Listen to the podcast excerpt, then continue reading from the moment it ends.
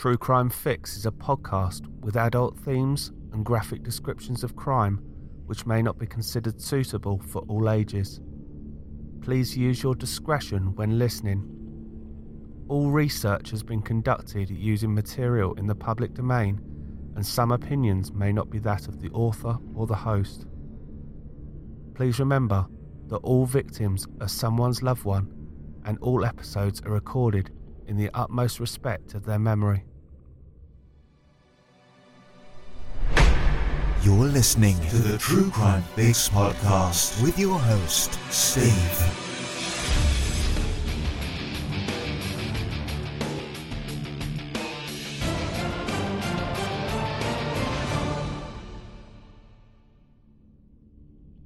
Hello again, everyone, and welcome to the first episode of season 4 and episode 41 of the True Crime Fix podcast.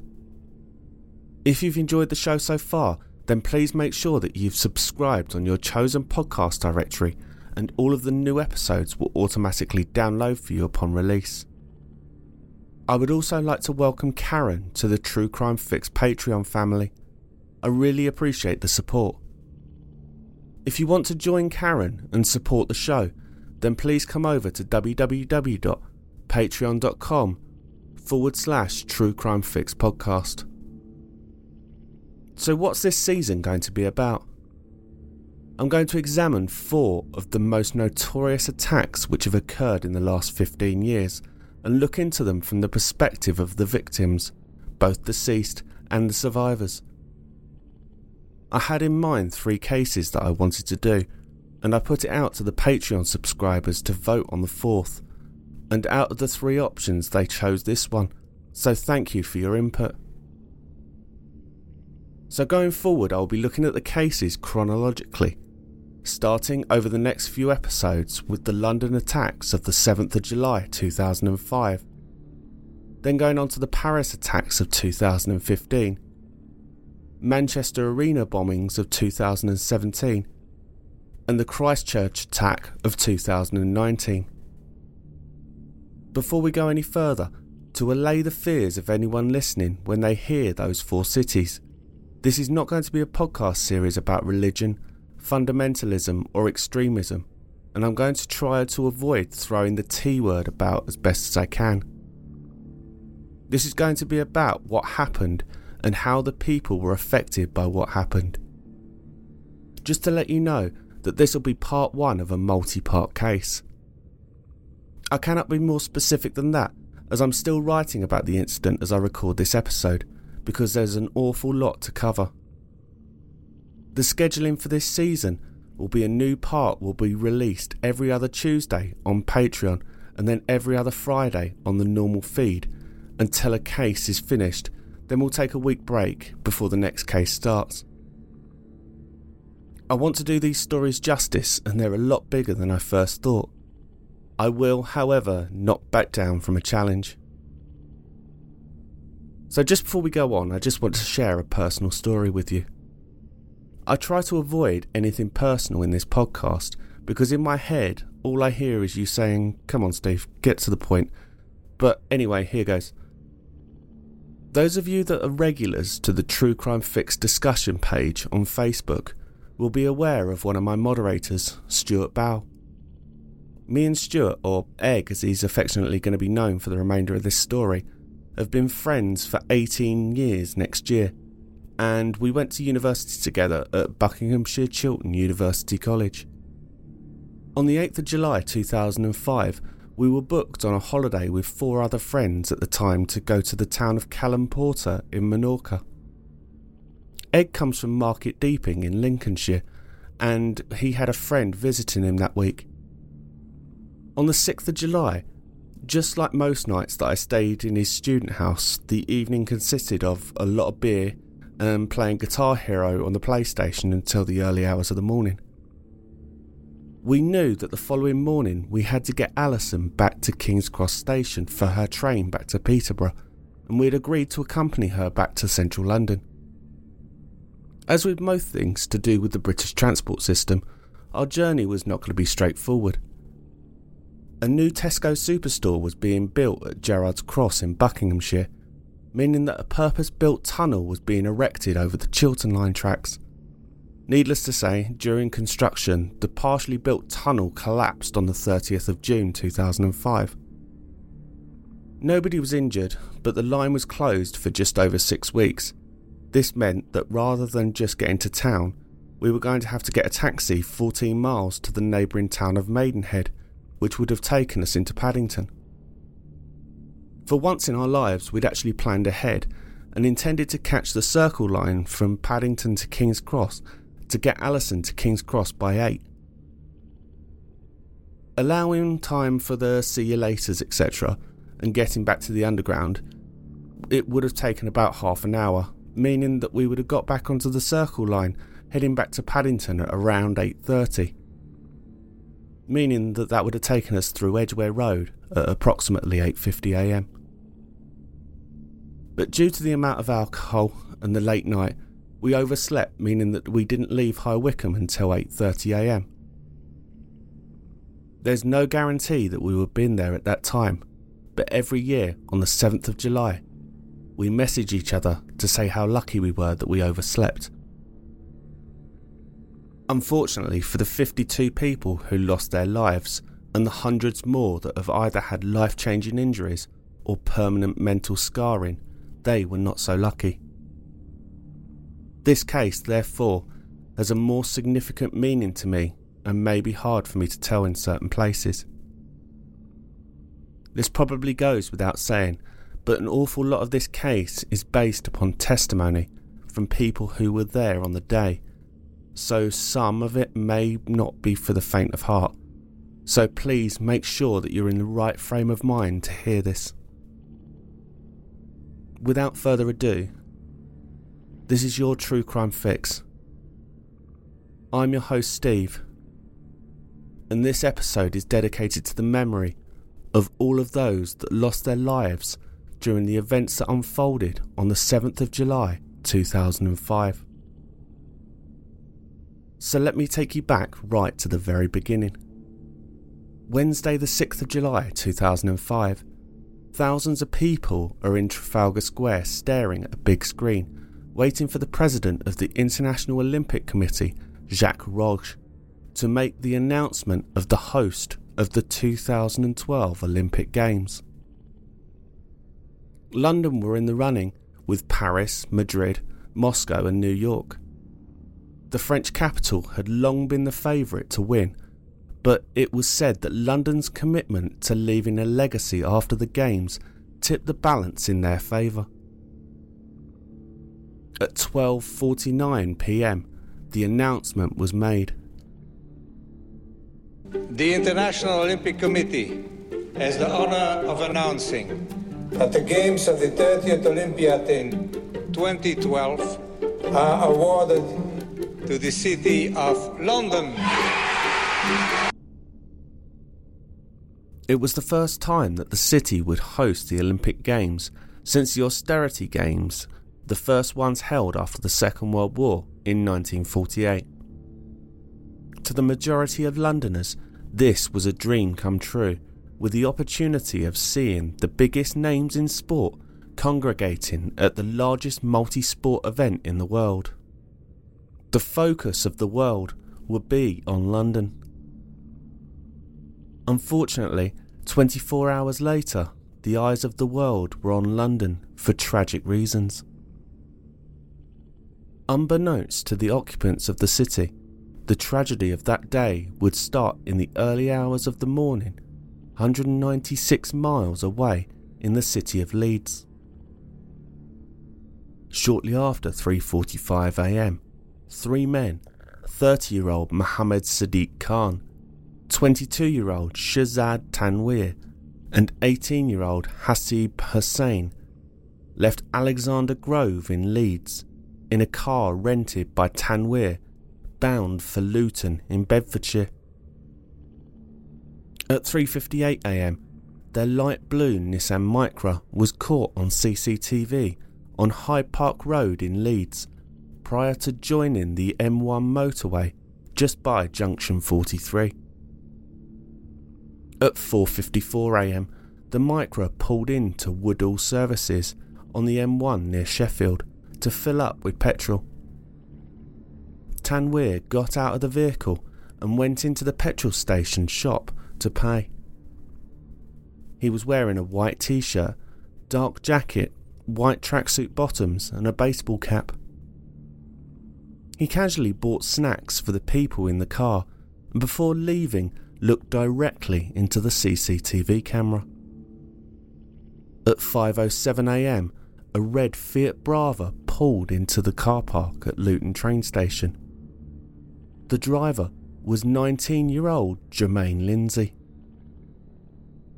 Rather than getting out of the car and heading directly to the train station, he appeared to be waiting for someone. Between the time that Lindsay's Brava arrived and 6:45 a.m., Lindsay is just seen on the station's CCTV system wandering around the car park, entering the station and looking at the departure boards, coming out of the station and moving his car to another car parking space. A cycle that he would repeat more than once. At 6:49 a.m., the Nissan Micra arrived at Luton Station's car park and parks next to Lindsay's car the four men got out of their respective vehicles and headed towards the rear, opening the boots of both of the cars.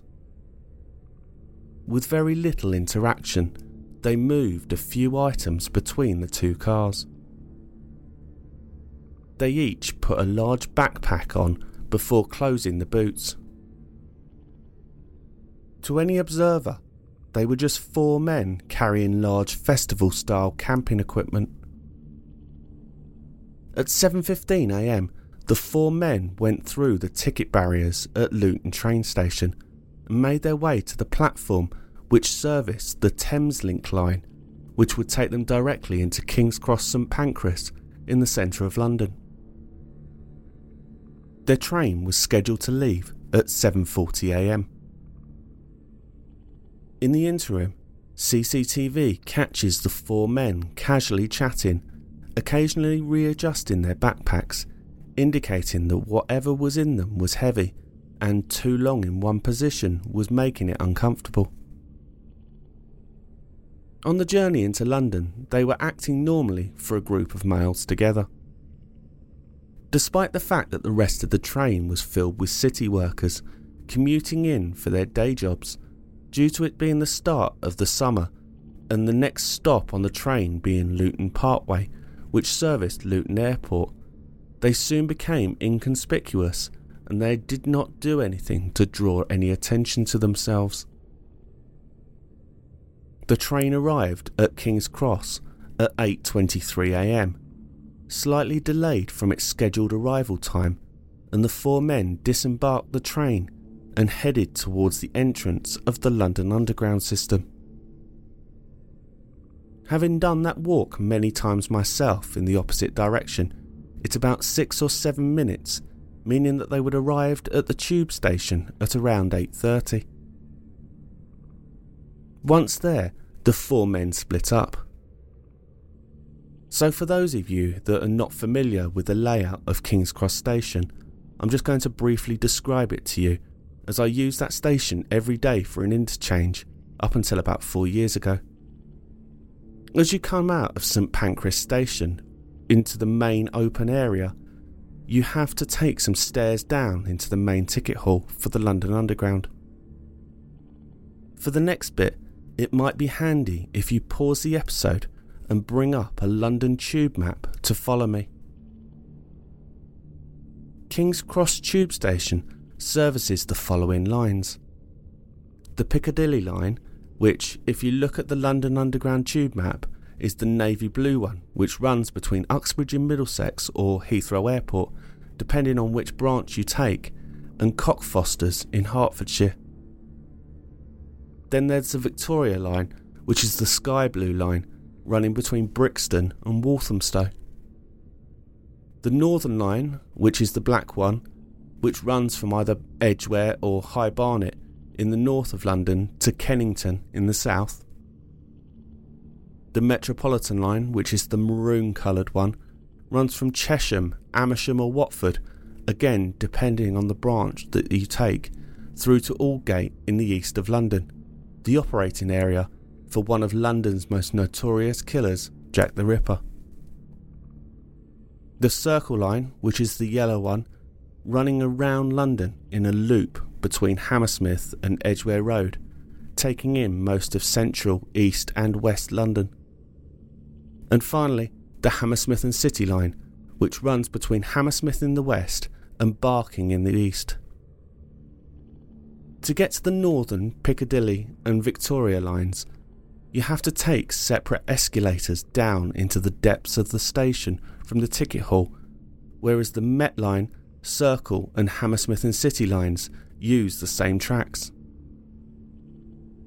The four men hugged each other goodbye before Khan went and boarded the westbound Circle Line train towards Hammersmith.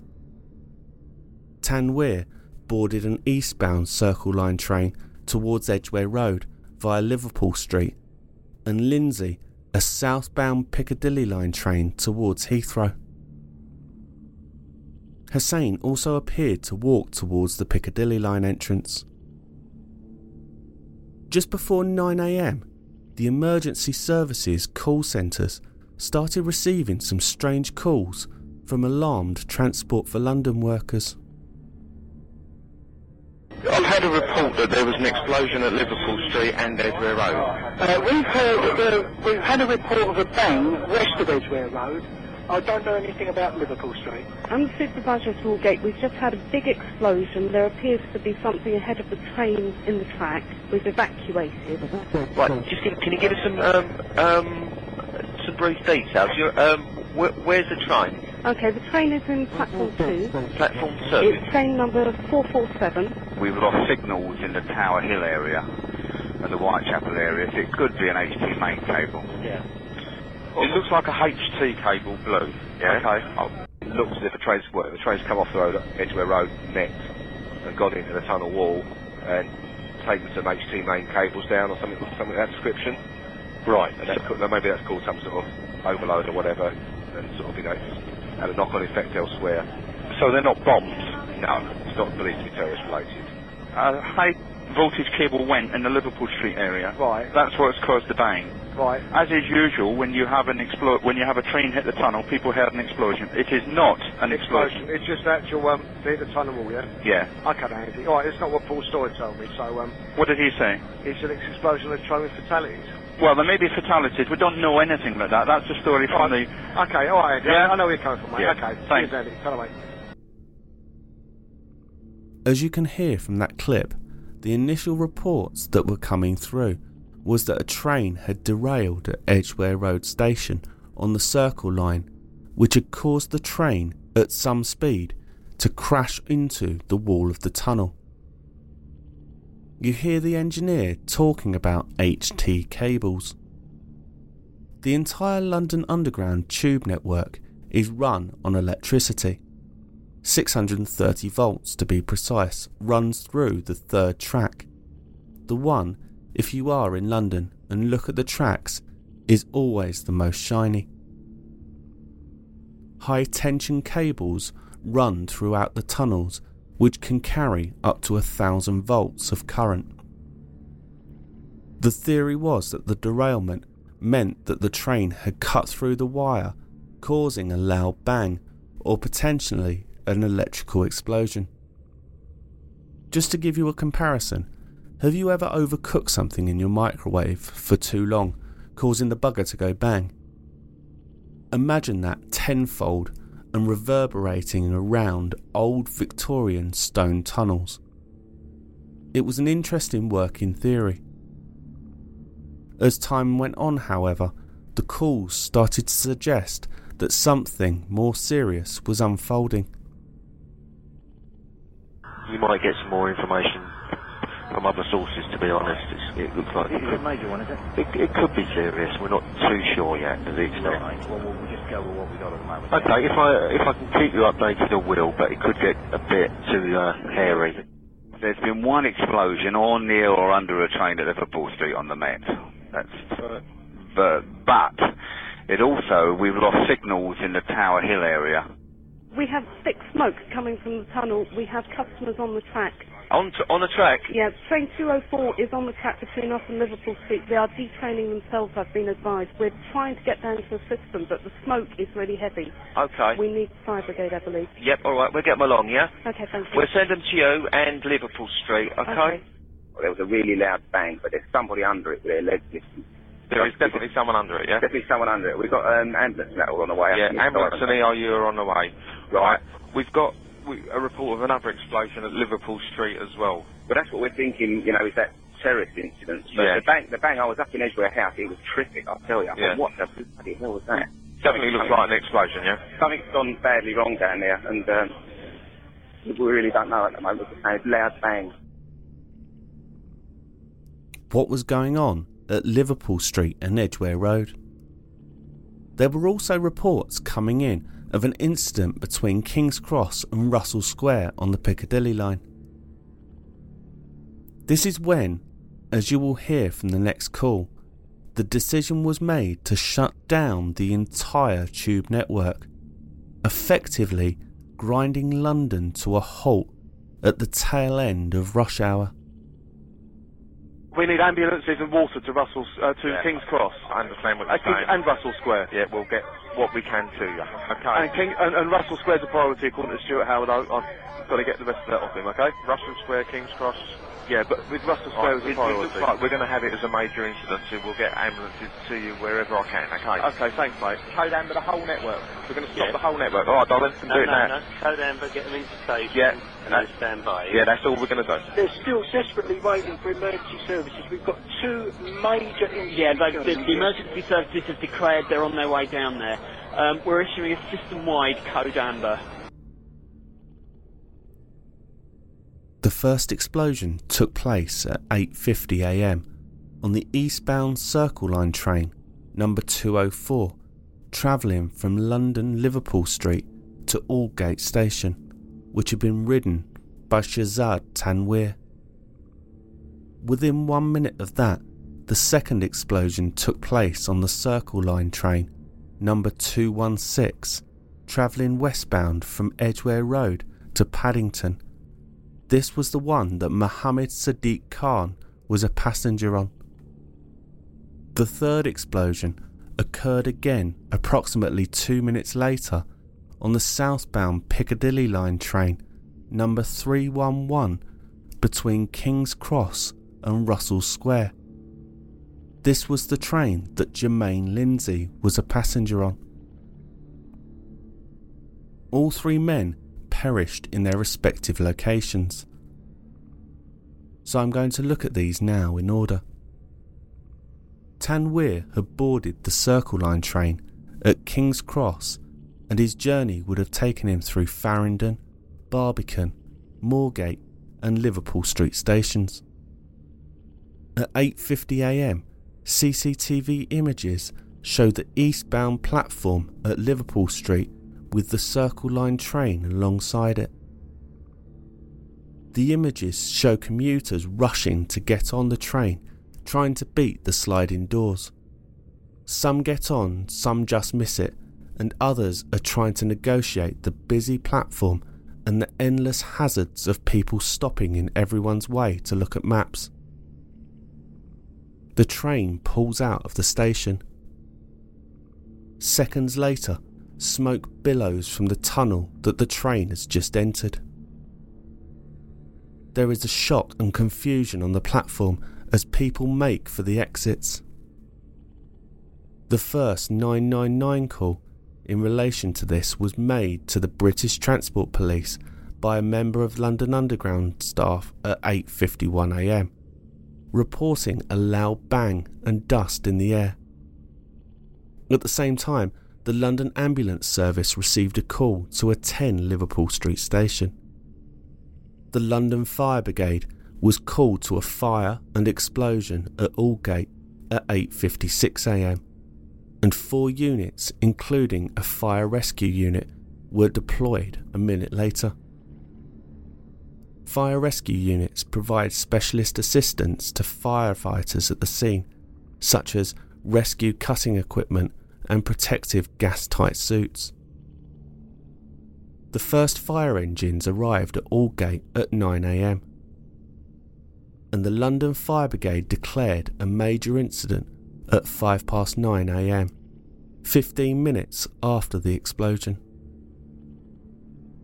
The first British Transport Police officer arrived at the scene at 8:55am and reported building shock and smoke issuing from the tunnel with no evidence of structural damage.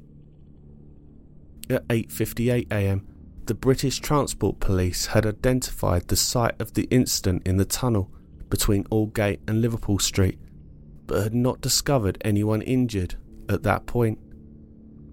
The power to the track was cut off.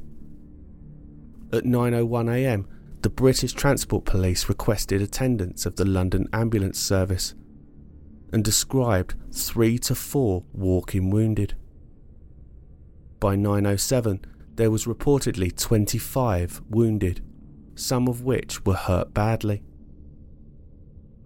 At 9:08 a.m., the British Transport Police at the scene reported that there had been a train accident and declared a major incident. Two minutes later, the City of London Police recognised that there had been an explosion caused by a bomb and declared a major incident. At 9:19 a.m., the British Transport Police formally requested the assistance of the Metropolitan Police Service which was the lead police service in the event of a major or catastrophic incident, even if it takes place within the jurisdiction of the City of London Police or the British Transport Police. The Metropolitan Police were in fact already aware of the incident and their first officers arrived at the scene at 9:20 a.m. Tanweer was standing towards the back of the second carriage from the front of the train by the right hand set of double doors. The carriage layouts used to be bench seats along the sides of the train with an area down the middle for standing room only. Compared to the modern day trains that there are today, where all of the carriages are open plan, each carriage was its own individual entity. Martine Wright spoke to the Guardian newspaper on the 10 year anniversary. I've met Martine when she gave a speech at a work conference I attended, and she told this story in person. And as you can imagine, it was incredibly moving. I quote My last working memory before 7 7 was jumping up and down in the office in front of a big screen. On the 6th of July, London had won its bid to host the Olympics, and we went out to celebrate. The next day, I was late. I'd hit the snooze button, and when I got to the tube, I was unable to take my usual route because of signal failure on the Northern Line. I've always hated Circle Line trains. Every Londoner knows that you have to wait ages for one but I remember rushing down the escalator at Moorgate just as one pulled in and thinking, what a result. I jumped on the first carriage that I got to and found my usual seat by the door. I've opened my newspaper and was reading about the Olympics, thinking, I've got to get tickets to this, just as the bomb went off. It was a big white flash in front of my eyes. I didn't hear any sound but I felt like I was in a Tom and Jerry cartoon and I'd been hit by a frying pan. I could see that there weren't any seats anymore. We were in the black environment with screams and smells. When I looked up, one of my Adidas trainers was on the ceiling. When I looked down, the end of the train had crumbled into my legs. It's amazing how the body deals with things. I don't recall the pain. I thought I'd passed out by this stage. But later, a fireman told me, Martine, you were conscious the whole time we were cutting you out of the train. You were screaming. Seven people, however, were less fortunate. Lee Patrick Baisden was born on the 23rd of September 1970 in Barking in Essex. He resided in Hornchurch in the county of Essex. His day started off like any other. Lee worked as an accountant for the London Fire Service, and his office was based in Westminster. Outside of work, he would care for his mother, who was a widow and had multiple sclerosis. He had been in a relationship with his partner, Paul Grumman, for three years, and the couple were planning a trip to Greece. He was planning to get married to Paul, but had not asked him yet. Lee's journey every day took him from Romford in Essex to Liverpool Street Station before taking the eastbound Circle Line train round to Westminster Underground Station. The morning of the 7th of July was no different. Lee boarded the train at 8:49 a.m., 1 hour later than usual, and got on to the second carriage, going and standing by the right-hand side double doors. Lee unfortunately was the closest person to Tanweer when the blast went off. He did not survive the blast, and it is believed that he was killed instantly. Richard Martin Gray was born on the 31st of May 1964 in Bradford upon Avon in the county of Wiltshire. Richard and his wife Louise met when she was 15 at the hotel where she had a part time job serving breakfasts. They moved in together the following year and were married on the 30th of March 1991. The couple had two children, Adam and Ruby. But his family stated he was rarely happier than when he was playing field hockey in the city of Ipswich where he now lived. He had helped set up Ipswich and East Suffolk Hockey Club in 1986. As a member of the club's third or fourth 11s, he would be regarded as a pacey midfielder or a forward with an eye for goal. He worked at the Chartered Accountants F.W. Smith Riches, which was based in Whitehall, which was only a couple of minutes' walk from Nelson's column in Trafalgar Square. He got up at 6am, as he always did, before watching the news on the television for an hour. He left home at 7.15am dressed for work and carrying his briefcase. He made his way to Liverpool Street Station from Ipswich and then made his way to the Underground Station to continue his journey to Embankment. As indicated by his position on the train where he was standing, something which was drawn up after collating witness statements, it appeared as though he was one of the people who had only just made the 849 train out of Liverpool Street. He was standing by the left side double doors, the ones which would have opened to let passengers on and off. Richard was killed by the initial blast, the force of which threw him from the train and onto the tracks below. Standing next to Richard was 41 year old Philip Duckworth, an investment banker who was lucky to survive despite his injuries. Ladies and gentlemen, as I said at the start, not all of the testimony is comfortable to hear. Mr. Duckworth boarded a train from his hometown of St Albans at 7:38 a.m. The service getting into London Farringdon at around 8:32. From there, he continued his journey onto the Circle Line towards Aldgate. Mr. Duckworth, however, did not know how closely he was going to be linked all day to what was about to happen, because unbeknownst to him, the Thameslink train which he had caught into the city had come from Luton. His delayed service before stopping off at Farringdon had stopped at King's Cross St Pancras. The train he had travelled to London on had also carried the man who was about three metres away from him, who detonated the explosion on the tube train he was now on. Mr. Duckworth had been preparing to exit the train at Aldgate, so he stood facing the exit doors as the train left Liverpool Street Station. The detonation threw him from the train onto the tracks below.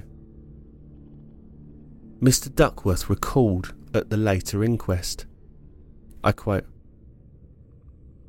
After that, I woke up, in the very loosest sense of the word, on the rails, and I had the fleeting thought at the time I had fallen out of the train, and it was just me, and the train had sort of gone, and I was sort of left on the tracks.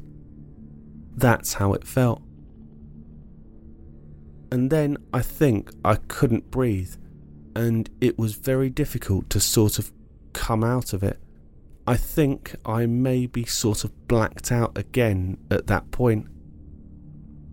I was aware of being very uncomfortable. I had a rail sort of under the back of my legs.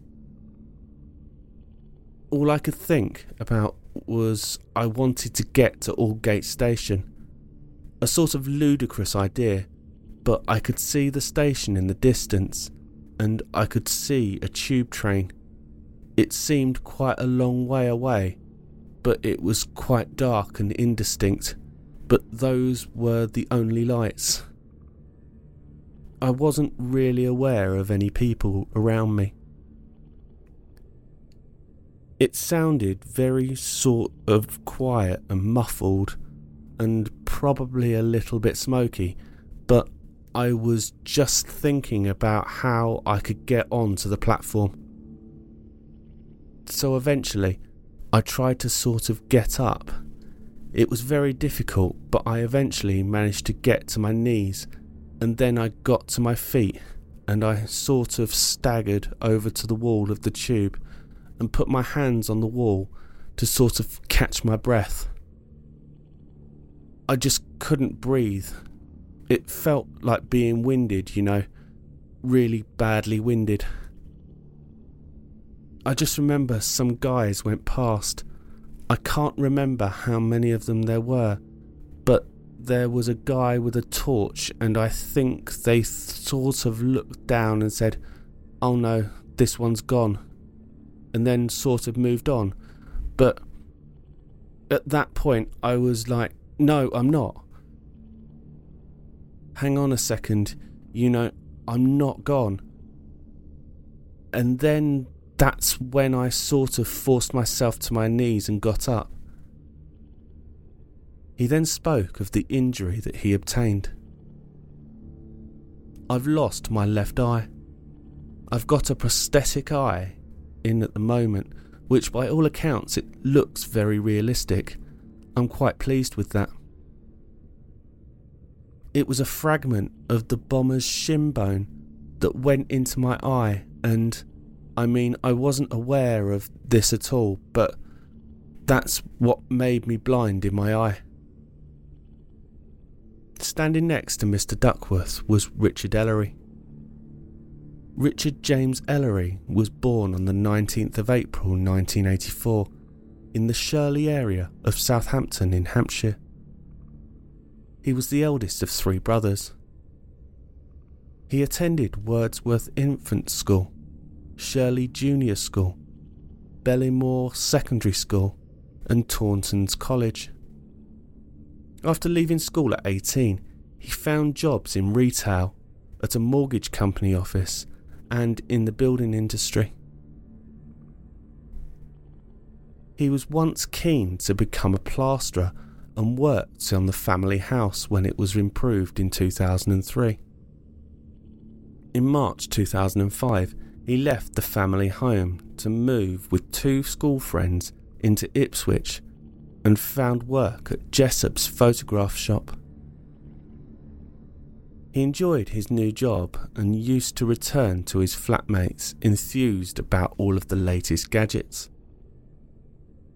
Going from part time to full time, Richard was booked onto a training course at the High Street Kensington store. He had told his parents that he intended to leave his house at 6am to catch the train from Ipswich to London Liverpool Street. But being a typical youngster, he overslept until 6:30 a.m., meaning that he arrived in London at about 8:30. He texted his mum to tell her that he had arrived and made his way to the underground. He did not make it to his training session and passed away in the blast. The fourth victim was standing next to Richard. I will post the police note of where everyone was standing on the Facebook page after this episode. Bernadette Ciaccia was born on the 15th of December 1974 in Rome, Italy, and she was the eldest of three sisters. Bernadetta moved to the UK in 1995 and initially worked as an au pair for a family in Gravesend, Kent. Jonathan Clay, whose children, Birdie and Megan, she cared for, told the BBC that she was a funny, lovely, elegant, and very intelligent young woman. Our children could count in Italian before they could count in English. Megan has been an accomplished pasta cook since the age of three, he said. Bernadetta later worked in bars and restaurants before moving into publishing at the Financial Times and eventually at Pearson Publishing and DK Publishing. She had been studying for a foundation degree in computer sciences at Birkbeck College and was awaiting the results of her final exam. She now lived in Norwich in Norfolk and was due to marry her fiance, Fiaz Bhatti, on the 11th of September 2005. That morning, she travelled down to Liverpool Street and was making her way to the Strand via Temple Tube Station when the blast went off. Once again, she suffered such devastating injuries, she died at the scene. Her body, though, like many others, was unfortunately identifiable straight away from the blast, and out of respect, I want to leave it at that. Her fiance spent the following days in London as he walked the streets with a homemade missing persons poster but all hope that he had of finding her diminished day by day until her death was finally confirmed on the 16th of July. Her fiance said about her that she was strong and independent and she loved to travel and socialise. We hadn't had the chance to travel together, and the honeymoon was going to be our first trip. We planned to go to Sardinia and Corsica. It was going to be the start of a wonderful married life together. Bernadetta's body was flown to Italy for her funeral and she was buried in Rome in her wedding dress. For the occasion, the council put posters around the city saying, Bernadetta, Roma ti abbraccia. Bernadetta, Rome hugs you. The fifth victim of the Liverpool Street to Aldgate attack was Anne Moffat. Anne was born on the 25th of December 1956 in Lanark in Scotland. As an 18 year old, she joined the Girl Guides as it was then known, and in later years rose to be the head of marketing and communications. She studied art at college and began her career at the Girl Guides as a graphic designer, the first of many roles during her 20 years at the organisation. A few days before the bombings, she had been at the Hampton Court Flower Show promoting a new rose named in honour of the Brownies' 90th birthday. Outside of work, she loved architecture, sculpture, and gardening as well as socialising. She was a strong minded and determined person, but had a close network of friends, her brother told the later inquest. Everyone who knew Anne respected her qualities of honesty and integrity. In her handbag on the day that she died was a booklet about the Make Poverty History campaign. Anne was living in Old Harlow in Essex and was heading to her office in Buckingham Palace Road, which is in the area of Victoria. She was also standing when the blast happened and is believed to have died instantly. The sixth victim was Fiona Stevenson. Fiona Georgina Stevenson was born on the 22nd of June 1976 in Crewe, Cheshire. In 1986, she moved with her parents, Ivan and Ema, and younger sister Andrea, to Little Baddow in Essex. Fiona went to Sussex University where she studied law and then took a gap year working for several organisations including the Medical Defence Union in Paris. She joined the North London firm of Galbraith Branley in 1999 as a trainee solicitor and after qualification in 2001 worked mainly on criminal cases. She also represented clients at mental health tribunals and early in her career was said to have felt great pride in preparing a judicial review and successful appeal at the Court of Appeals. Fiona joined Reynolds Dawson in 2003. There, she worked as a duty solicitor in court and in police stations and became involved in the firm's main area of expertise, representing clients in fraud and extradition cases, and undertook regulatory work. Spurred on by her desire to apply these skills in different ways, Fiona took a four month unpaid sabbatical to Belize in 2005. As a volunteer for Challenges Worldwide, she worked with the government to develop a staff training manual for childcare proceedings there. This opportunity meant that she could also indulge in her passion for diving, and she completed two qualifications and a dive in the Blue Hole whilst in Belize. She also completed the 180 mile long Ruta Maya four day kayak race and arriving back in the UK in May 2005 announced that her next project was to climb Mount Kilimanjaro. She left her home in Barbican and walked to the tube station. She was due in court at Hammersmith Magistrates Court and was running slightly late. Fiona survived the initial explosion, but her injuries were too severe and she died whilst being given first aid and being comforted by other passengers. The final fatality of the Liverpool Street to Aldgate bombing was Carrie Taylor.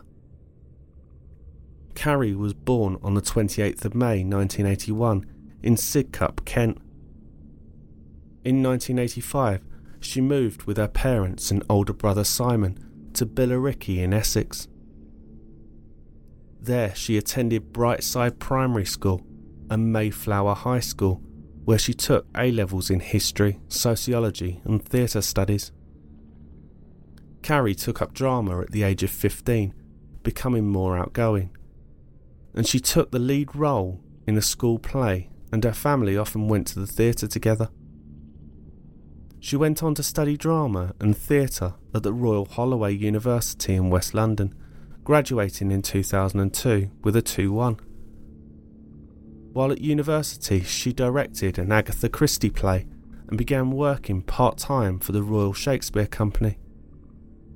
She later worked at the English National Opera where there is now a plaque in her memory in the foyer. She lived in the halls of residence and then in a house with friends, but would return home every weekend. In January 2005, Carrie became a finance officer at the Royal Society of Arts in the Strand and was delighted to have been offered the permanent position there on the 4th of July, working with a fellowship team. Carrie survived the initial blast, but she had significant spinal and head injuries. Geraldine Quagbear, a doctor who survived the bomb attack at Liverpool Street, described how she cradled Carrie in her arms to comfort her. It is believed that Carrie succumbed to her injuries about an hour later. Until now, we have solely focused on the carriage where the bomb exploded and have not considered those who were further down the train, some of whom were completely oblivious as to what was going on at the front until they were made to leave the carriage. To end this week's episode, I'm going to let the words of a man only known as Michael explain to you what happened. Listening to Michael's evidence, which he gave at the subsequent inquest, his description of events really brings home the sheer horror of the scene. I quote My normal journey to work takes me on the Hammersmith and City line to Liverpool Street Station. I always catch the second carriage. That morning, I had a meeting near Tower Hill, so instead of walking away from Liverpool Street Station, I got off and waited for the Circle Line train. I had been at the front of the second carriage on the Hammersmith and City line, so walked down to about midway in the second carriage. The train came in after about five minutes, and I thought I was going to be on time for my meeting. I walked down a little bit further and attempted to get on the rear doors of the second carriage, which I later found out was where the bomber was standing. I waited for people to come off, and there were a lot of people coming off that morning. Being a tube traveller, I thought, a lot of people getting off, that means that there's going to be space on that carriage. Fortunately, something changed in my mind, and I walked down to the next set of doors, which took me to the front of the third carriage. I know that decision saved my life that day. That is why I feel particularly lucky. I got on the third carriage and stood at the front. I stood in the middle with my hand on the central bar. It was not long after we pulled out of Liverpool Street Station that reality changed. I saw the flash, the orange yellow light, and what appeared to be silver streaks, which I think was some of the glass coming across, and what I can describe as a rushing sound. There was no bang I heard, it was just a lot of noise. I had been twisted and thrown down to the ground. About halfway down to the ground, my brain clicked in said, That's a bomb. You then think you're going to die. When I hit the ground, it was all dark and silent, and I thought about dying. I put my hand to my face and I felt the blood, and I thought, It's not over yet. At which time, the tunnel lights came on and visibility was awful in our carriage. There was panic on our carriage, there was lots of screaming. A few of us were telling people to calm down, which they did very quickly. When we had calm in our carriage, all we could hear were the screams coming from the next carriage, which looked totally black. I do not want to go into too much detail, but there were people trapped. Screams coming from people who were dying and seriously injured are very different to those that are panicked. They live with me today. The floor was covered in glass. There was glass everywhere. I had been hit side on, and there was blood from my face and my neck. I thought I was very seriously injured at this stage. I thought I was going to pass out. We saw one of the drivers, the orange glow of his coat, from outside come to the door. They could not part the doors more than a few inches. The doors wouldn't budge. We then started to feel trapped and worried about fire. We must have sat there for 10 minutes plus, waiting to be rescued, and then the decision went that we were going to walk down the middle of the train to the rear to get off. I took the guys who had been hit full in the face and were covered in blood, and I shouted for people to let them through. Good British London mentality, people got out of the way further down the carriage to let them through. I just remember their faces.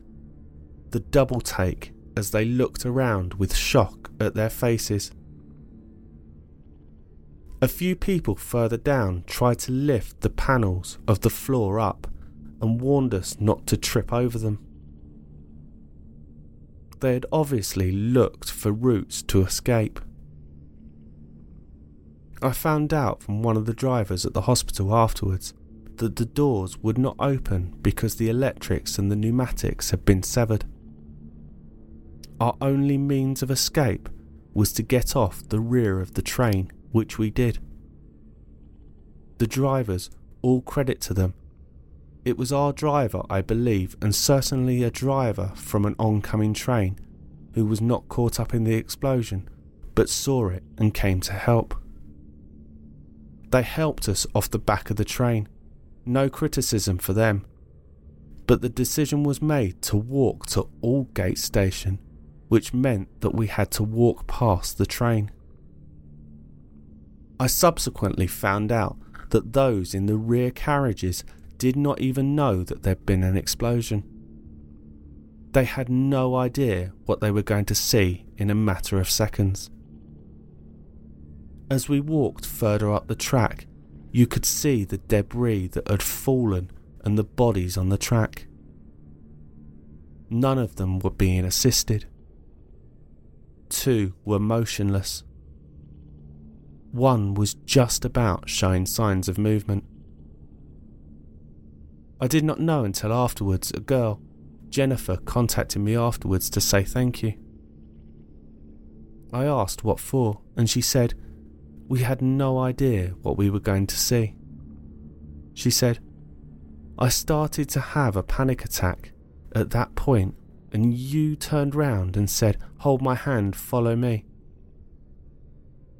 I had already seen a lot of those sights, but even seeing them again lives in my memory.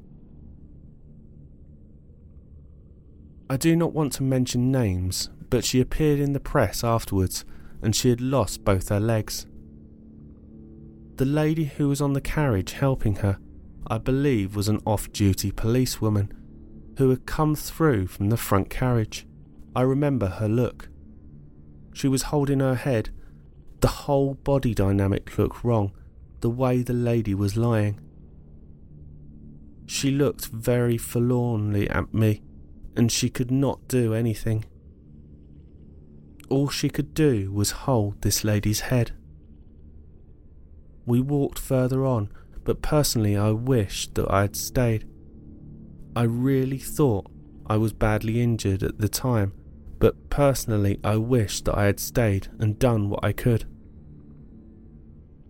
I walked on and I could see Aldgate Station ahead, the lights, firemen on the station. As I got close, three policemen started to gently jog down the track. I walked up onto the platform and apparently I was very polite, but I asked the first group of firemen why they were not down there. There were people dying down there. They would not look at me, they looked at each other. I went to a second group and asked the same thing. I looked back at the first group and I do not know if they had just received an order or my words had motivated them, but they were putting on their kit and leaving the edge of the platform. The second group also could not look at me. I was not a very pretty sight, but I do not think it was that. I walked up the flight of stairs with the other survivors as we streamed out. I asked the third group of firemen, and they spoke to me. They said that they were worried about a second explosion. Again, apparently I was very polite. I said, That is fair enough, but please could you tell your senior officers that there are people dying down there? They need your help. I then walked through the ticket hall and we were streamed to the left. We could see the firemen trying to lift the heavy equipment over the barriers.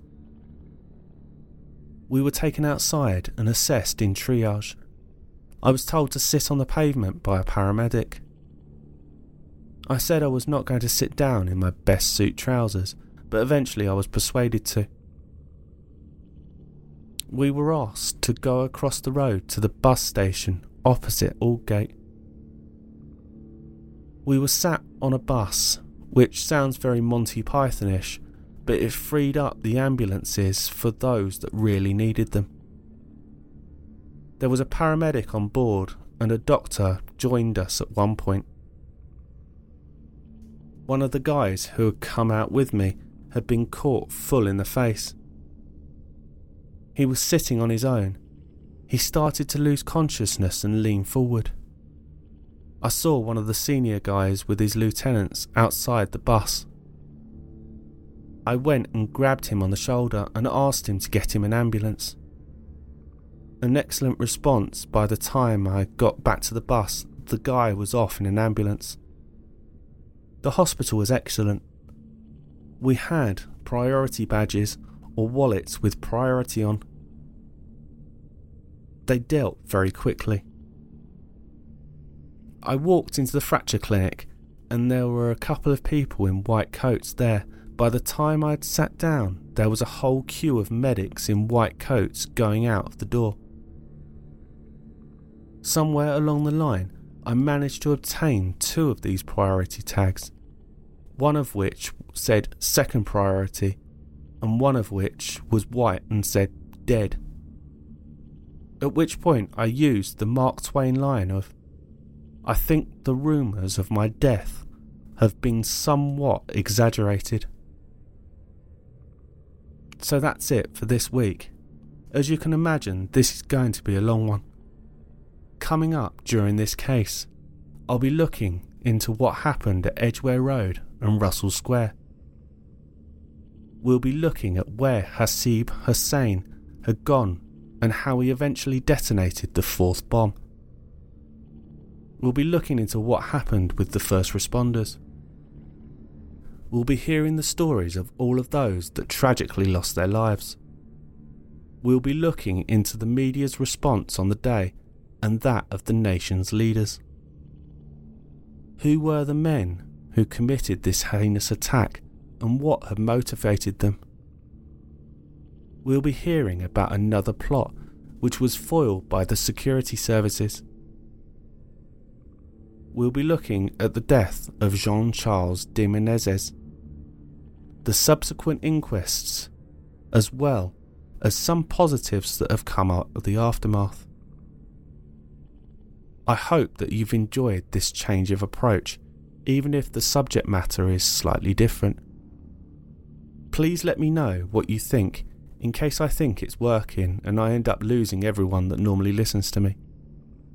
Please remember if you enjoy the show or want to know more, please follow us on Twitter at True Crime Fix Pod. That's at True Crime Fix Pod on Twitter.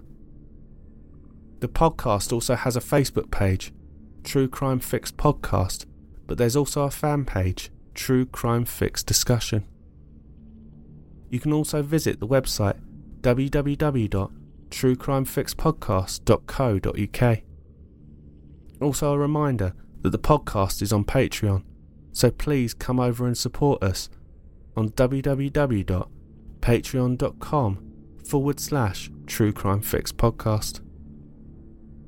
I also have an Instagram account, so search True Crime Fix. Also, if you have any suggestions or feedback for the show, please contact me at truecrimefixpodcast at gmail.com or through the Contact Us page on the website. Until next time, stay safe, look after each other, and live life to the fullest because you never know who or what might be coming around the next corner. Take care, everyone.